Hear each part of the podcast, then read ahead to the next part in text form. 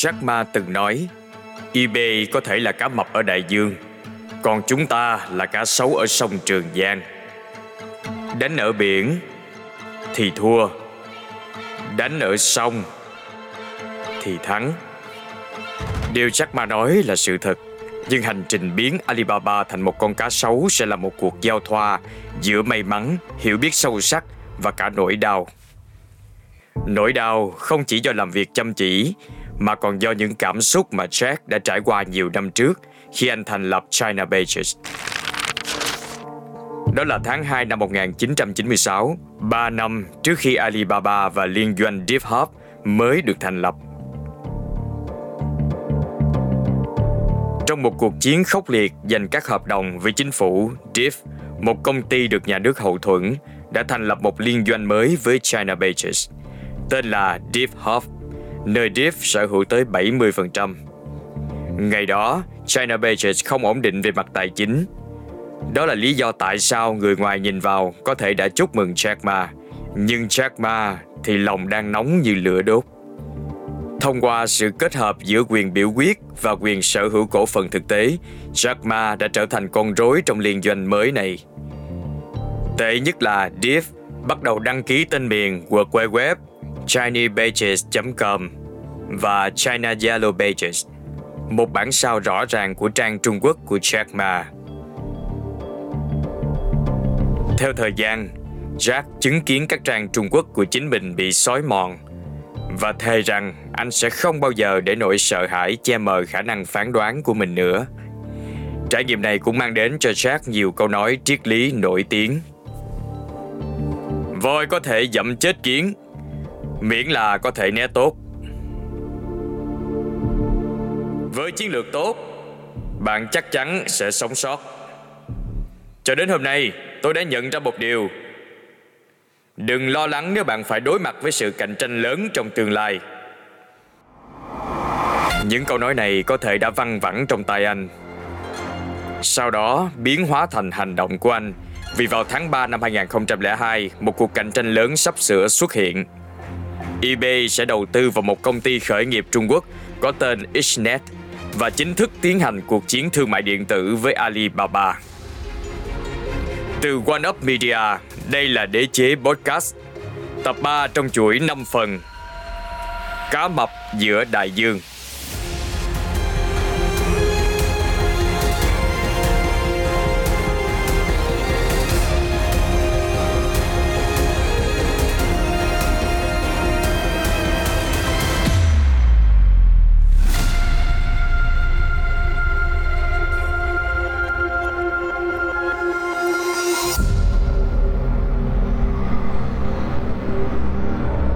eBay là một trang bán hàng trực tuyến khổng lồ hay còn gọi là một Bazaar Malams.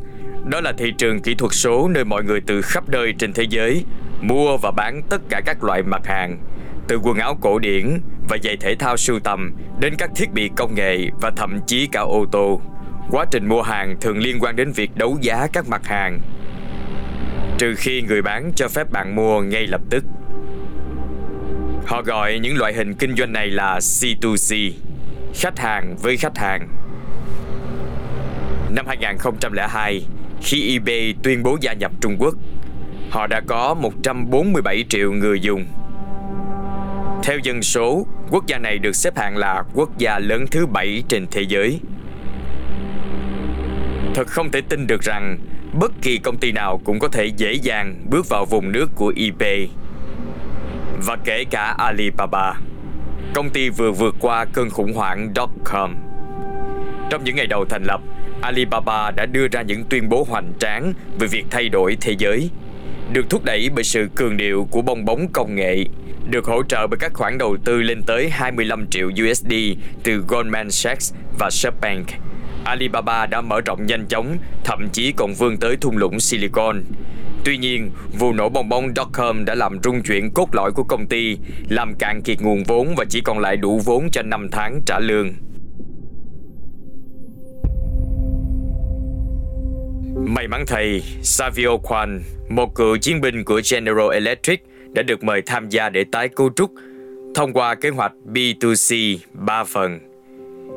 Viết tắt của Back to China, Back to Coast và Back to Central. Trên thực tế, Alibaba đã từ một công ty toàn cầu chuyển sang tập trung lại vào nơi sinh ra nó ở Thượng Hải, Bắc Kinh và Hàng Châu. Và trong quá trình đó, họ cắt giảm một nửa nhân lực. Sau đó, công ty nỗ lực hết mình để tìm hiểu khách hàng, mang lại nguồn doanh thu mới, sinh lợi thông qua quảng cáo tìm kiếm. Có vẻ như các doanh nghiệp trên Alibaba sẵn sàng trả phí để xuất hiện ở đầu kết quả tìm kiếm. Vào buổi bình minh của những năm 2000, Alibaba đã phát triển từ một gã khổng lồ toàn cầu công kênh thành một nền tảng B2B linh hoạt, đẹp mắt, tập trung vào các thị trường cốt lõi của mình. Giờ đây, cuối cùng cũng có thể ngồi thở nhẹ nhõm. Nhưng eBay thì vẫn còn ở đó, Jack Ma đã sẵn sàng đưa ra một ý tưởng táo bạo, buộc ông phải triệu tập một cuộc họp bí mật.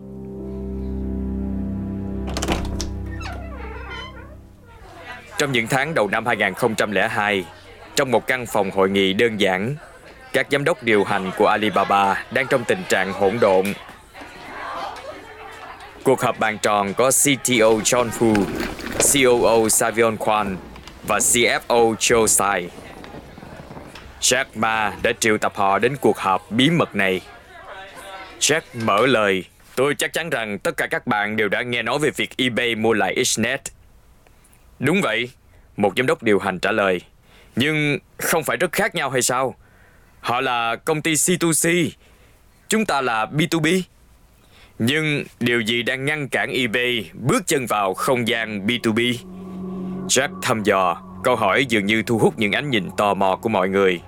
Jack, một giám đốc điều hành khác lập luận, để eBay làm được điều đó, họ sẽ phải thay đổi đáng kể mô hình kinh doanh. Điều đó có vẻ khó xảy ra với chúng ta, phải không? Không, họ không làm vậy. Jack phản đối. Suy nghĩ của anh nhớ lại những ngày còn ở China Budget. Một doanh nghiệp nhỏ, một người bán hoặc một người tiêu dùng, tất cả đều có những điểm tương đồng. Về bản chất, một cá nhân đưa ra quyết định cho toàn bộ tổ chức. Jack đang làm gì đó. Nhiều doanh nghiệp nhỏ ở châu Á là doanh nghiệp do gia đình điều hành hoặc một chủ sở hữu. Họ có thể thuê nhân viên, nhưng hiếm khi phân phối vốn sở hữu. Nếu một người bán trên eBay quyết định bán cho các doanh nghiệp thay vì chỉ bán cho khách hàng, và nếu các doanh nghiệp chọn mua số lượng lớn từ eBay, thì nền tảng của họ có thể tự nhiên chuyển sang mô hình B2B. John Fu, CTO bắt đầu. Jack, mối quan tâm của anh là có cơ sở. Nhưng chúng tôi vẫn đang còn phải ổn định hoạt động kinh doanh B2B. Chúng ta phải dấn thân vào C2C. Jack xen vào. Đó là cách duy nhất để bảo vệ chúng ta trước eBay. Cuộc họp nhanh chóng trở nên sôi nổi. John Fu bày tỏ sự không đồng tình mạnh mẽ với kế hoạch chuyển sang không gian C2C của Jack. Đêm đó, John đã trằn trọc và rồi gọi cho Jack. Jack, làm thế nào Alibaba có thể đánh bại eBay? Anh ấy đã thừa nhận. John, ngày nay có 100 triệu người dùng Internet. Nhưng chỉ có 5 triệu người mua sắm trực tuyến. Thị trường đang sẵn sàng để nắm bắt. eBay có thể nghĩ rằng họ có thể mua sự thống trị với Xnet. Nhưng thật ra họ chỉ chiếm được 5% tổng tiềm năng. Chúng ta không mua thị trường, John. Chúng ta đang khai phá nó. Nhiều năm sau, John thừa nhận rằng quan điểm của anh đã thay đổi vào đêm đó và có lẽ Alibaba có thể có cơ hội chống lại eBay. Với đội ngũ điều hành hiện đã tham gia, Alibaba cần nguồn vốn để thành lập một bộ phận mới. Hóa ra, vận may đã gọi tên họ. Việc eBay thâm nhập vào Trung Quốc phần lớn là mang tính phản động. Sau khi họ thua Yahoo Japan, một công ty mà Masayoshi Son của Japan đã đầu tư vào. Muốn hạn chế eBay ra ngoài Nhật Bản, Son đã đồng ý cung cấp 80 triệu USD tài trợ cho liên doanh mới của Alibaba. Một cuộc họp bí mật khác được tổ chức Lần này có sự tham gia của 6 nhân viên được lựa chọn cẩn thận. Jack hướng dẫn những người được chọn rằng nếu họ đồng ý tham gia dự án, họ sẽ phải rời khỏi nhà và giữ bí mật tuyệt đối. Ngay cả với gia đình mình. Họ chấp nhận thử thách và sống ẩn dật trong một căn hộ lịch sử ở Hàng Châu. Cũng chính là nơi Alibaba ra đời. Ở đó, họ sẽ được khuyến khích bởi lịch sử vĩ đại của mình và không ngừng phát triển dự án kinh doanh mới. Trong tiếng Anh, cái tên này có nghĩa là săn tìm kho báu và trong tiếng quan thoại, nó được gọi là thao bao.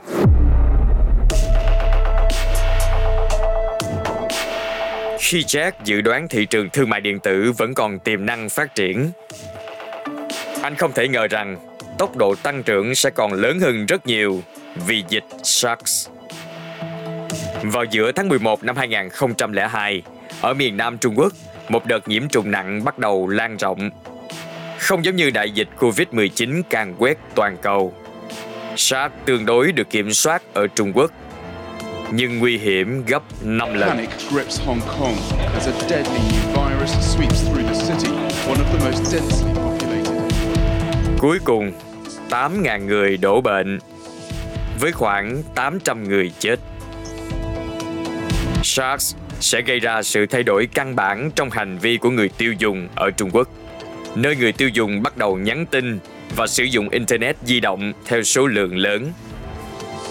Tất cả các công ty Internet đều trải qua sự gia tăng lưu lượng truy cập và hàng triệu người lo sợ về SARS đã quyết định mua sắm trực tuyến. Khi tiềm năng thị trường mở rộng vượt xa những gì eBay và Alibaba có thể tưởng tượng, có vẻ như đã chín mùi để đưa Taobao sang Trung Quốc.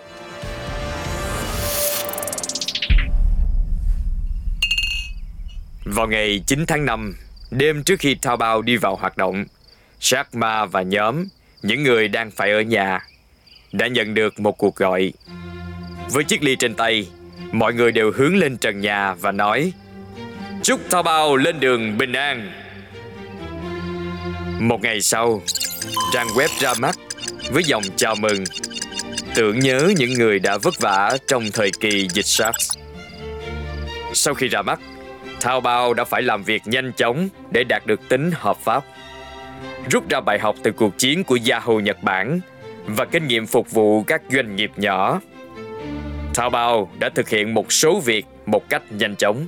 Mỗi nhân viên của họ được giao nhiệm vụ liệt kê 3 đến 5 mặt hàng cá nhân để bán. Tổng cộng có hơn 30 danh sách duy nhất trên nền tảng của họ. Để tiếp thị, họ đã tiếp cận hàng trăm cộng đồng trực tuyến non trẻ bị Xnet bỏ qua để bắt đầu cuộc trò chuyện. Mặc dù cơ sở người dùng mới chấm nợ của Taobao có vẻ không đáng kể so với Xnet, nhưng nó vẫn tăng trưởng đều đặn. Vào thời điểm này, Xnet tự hào có một cộng đồng mạnh mẽ với hơn 3 triệu người dùng đã đăng ký, với mức độ tương tác hàng ngày vượt quá 100.000 lượt truy cập. Từ trụ sở tại Thượng Hải, Isnes đã mở rộng phạm vi hoạt động của mình đến Bắc Kinh và Quảng Châu, với hơn một nửa số bên giao dịch của họ trải rộng ra ngoài các thành phố này. Nền tảng này đáp ứng nhiều nhu cầu khác nhau, từ quần áo đến bất động sản, với hơn 50.000 danh sách, tạo điều kiện thuận lợi cho các giao dịch trị giá hơn 2 triệu USD mỗi tháng. Khi so sánh, Tao bị lấn át bởi Xnet, nhưng cả hai đều chỉ là cái bóng của gã khổng lồ phía sau, eBay. Chỉ hai tháng sau khi ra mắt Taobao, eBay tuyên bố sẽ toàn tâm toàn ý với Xnet và mua lại hoàn toàn công ty này. Cuộc chiến giành ngành công nghiệp trực tuyến sinh lợi nhất Trung Quốc, thương mại điện tử đã bắt đầu.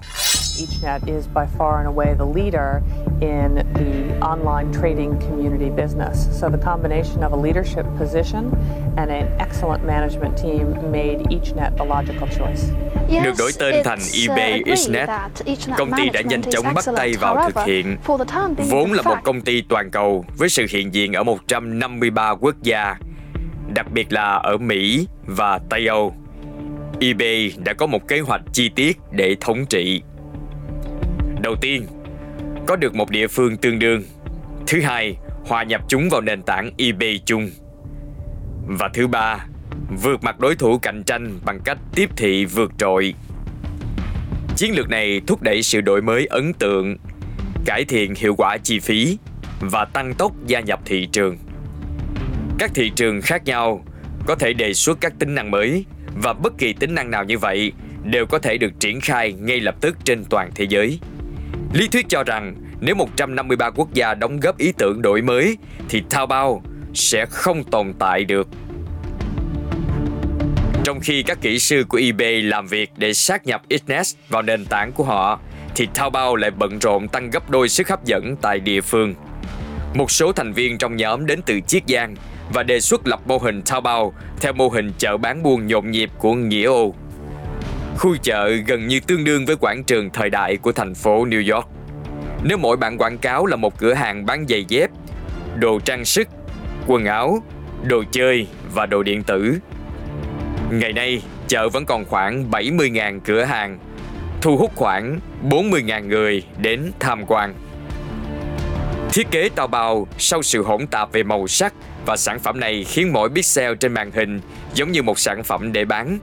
Một mớ hỗn độn thực sự đối với người nước ngoài, nhưng lại là một cuộc săn tìm kho báu thú vị đối với người dân địa phương.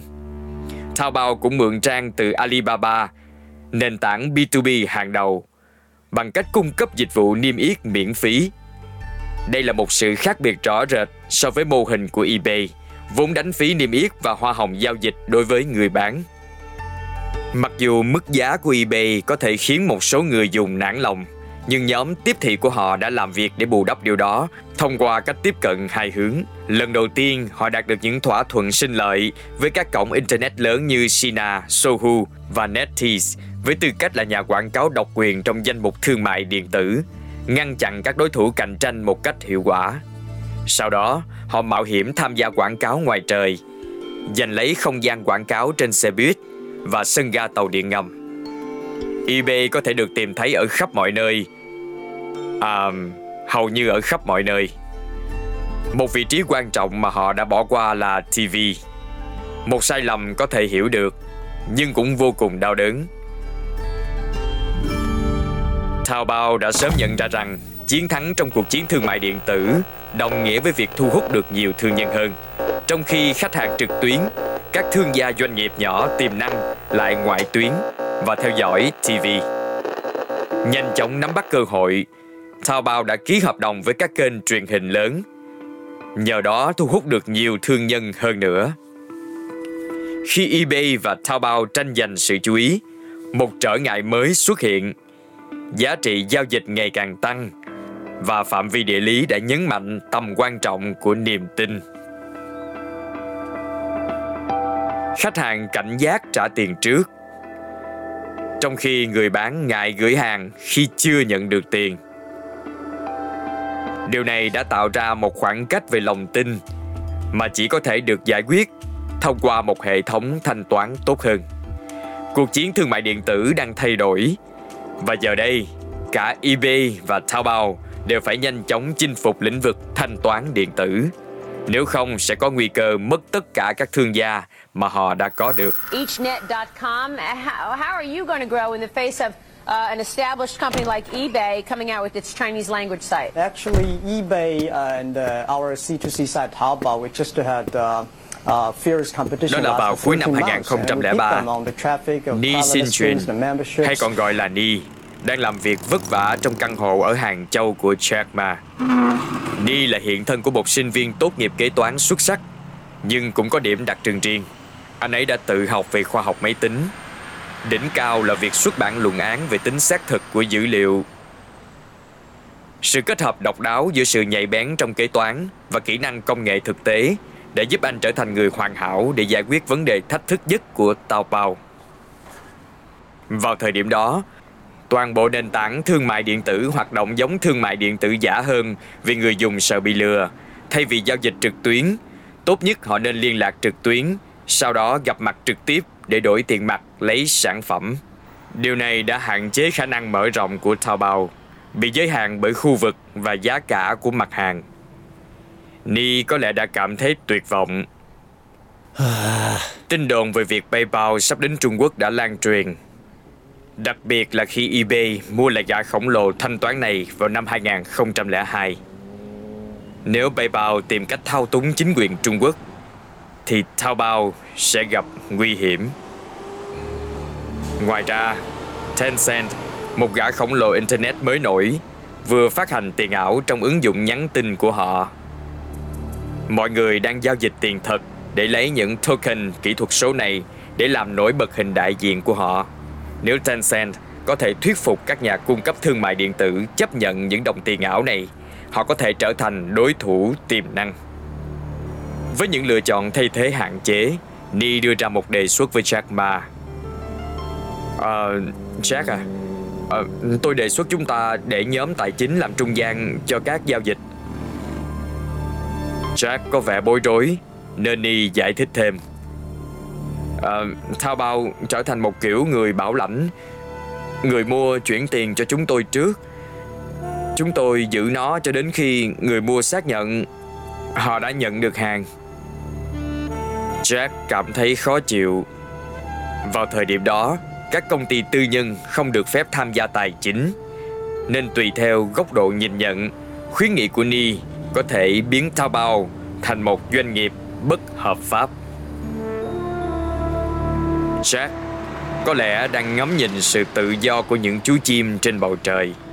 Đã nói câu nói nổi tiếng nhất của mình với nhóm Alibay sau này. Nếu ai đó phải vào tù, Tôi sẽ đi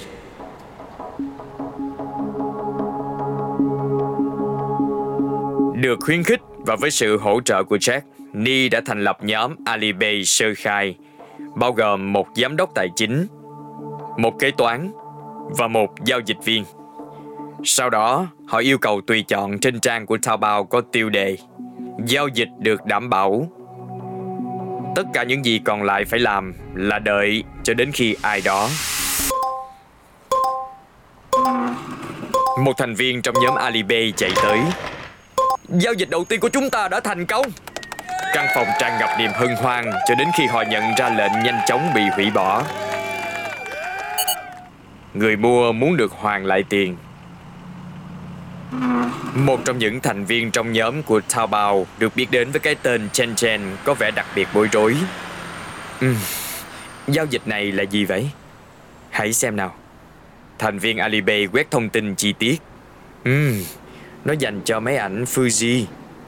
Wow, với giá 110 đô la Mỹ.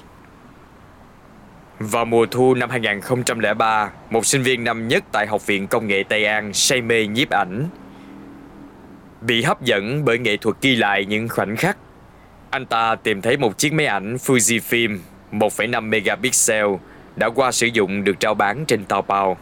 Mặc dù có giá 110 USD, tương đương với một tháng lương ở Alipay. Nhưng nó được coi là một món hời và những hình ảnh được đăng cho thấy một thiết bị được bảo trì tốt. Vấn đề duy nhất là địa chỉ của người bán. Một sinh viên đại học người Trung Quốc ở Yokohama, Nhật Bản. Sau cuộc đàm phán trò chuyện kéo dài 3 ngày, họ quyết định thử nghiệm tính năng giao dịch được đảm bảo của Taobao. Trước tiên giao phó số tiền cho nhóm tài chính của Taobao. Giao dịch này có ý nghĩa quan trọng đối với Taobao. Giá trị rất lớn và việc hoàn thành thành công nó có thể tạo dựng niềm tin cho các giao dịch nhỏ hơn nhiều trong tương lai. Chen Chen một thành viên của nhóm eBay cảm nhận được sức nặng của đơn đặt hàng này. Để đảm bảo sự thành công của nó, cô ấy đã yêu cầu số điện thoại của người mua. Xin chào, à, ai đấy? Đây là Chen Chen từ Taobao. Bạn muốn mua một chiếc máy ảnh uh, Fujifilm phải không? Vâng, tôi đã làm vậy. Nhưng uh, tôi vừa hủy nó và tôi muốn hoàn lại tiền ngay bây giờ. Nếu tôi có thể đảm bảo tiền của bạn thì sao? Hả? Ý bạn là sao?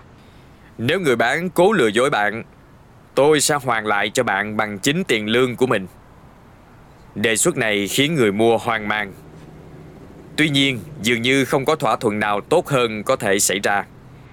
Vậy nếu tôi không nhận được chiếc máy ảnh, bạn sẽ đích thân trả lại cho tôi 110 USD phải không?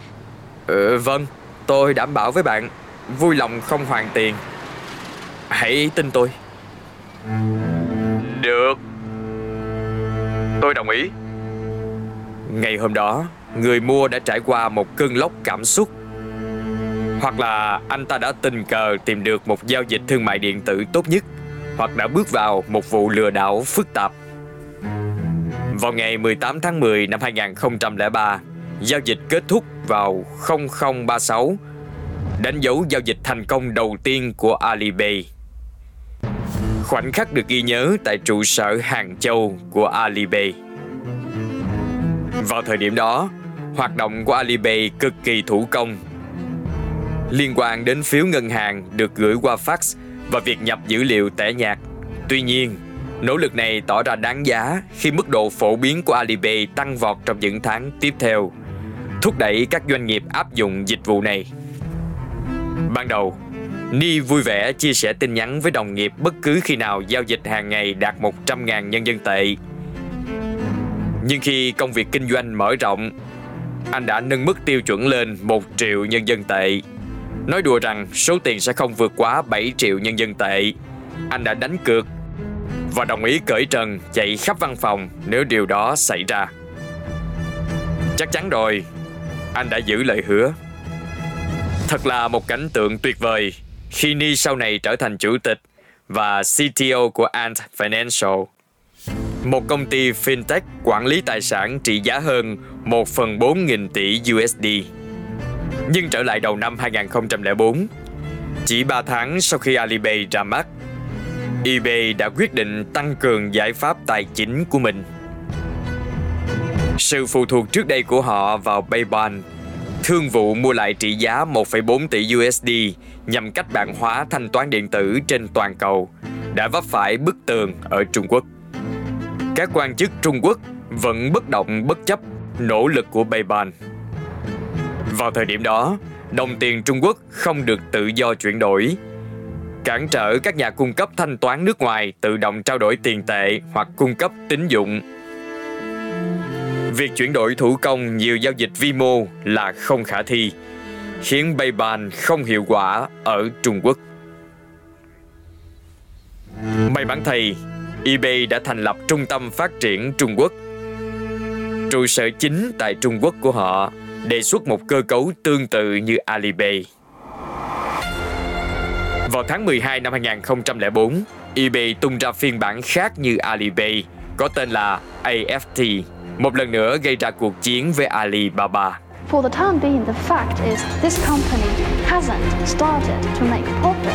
And we anticipate that Ethernet over time will become quite profitable. Từ One Up Media, đây là Đế chế Podcast, tập 3 trong chuỗi 5 phần cá mập giữa đại dương.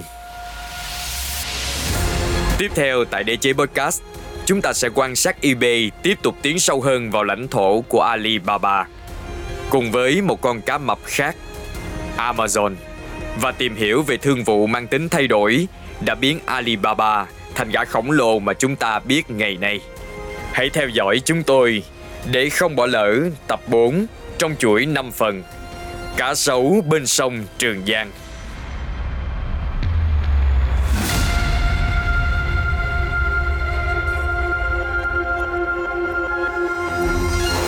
Đế chế Podcast là một sản phẩm độc quyền của One Up Media, được sản xuất và viết bởi Quan Chin, chỉnh sửa và nghiên cứu quốc tế bởi Minh Thảo, kỹ thuật bổ sung bởi Ashley, trải nghiệm âm thanh do Ethan Sam và Nguyễn Thành thực hiện và trình bày bởi Đặng Khuyết. Trong bản podcast có các màn tái hiện và kịch bản của chúng tôi. Có thể tại thời điểm đó nhân vật có những suy nghĩ, cảm nhận và lời nói khác, song nội dung được dựa trên nghiên cứu sự kiện có thật. Cảm ơn bạn đã lắng nghe.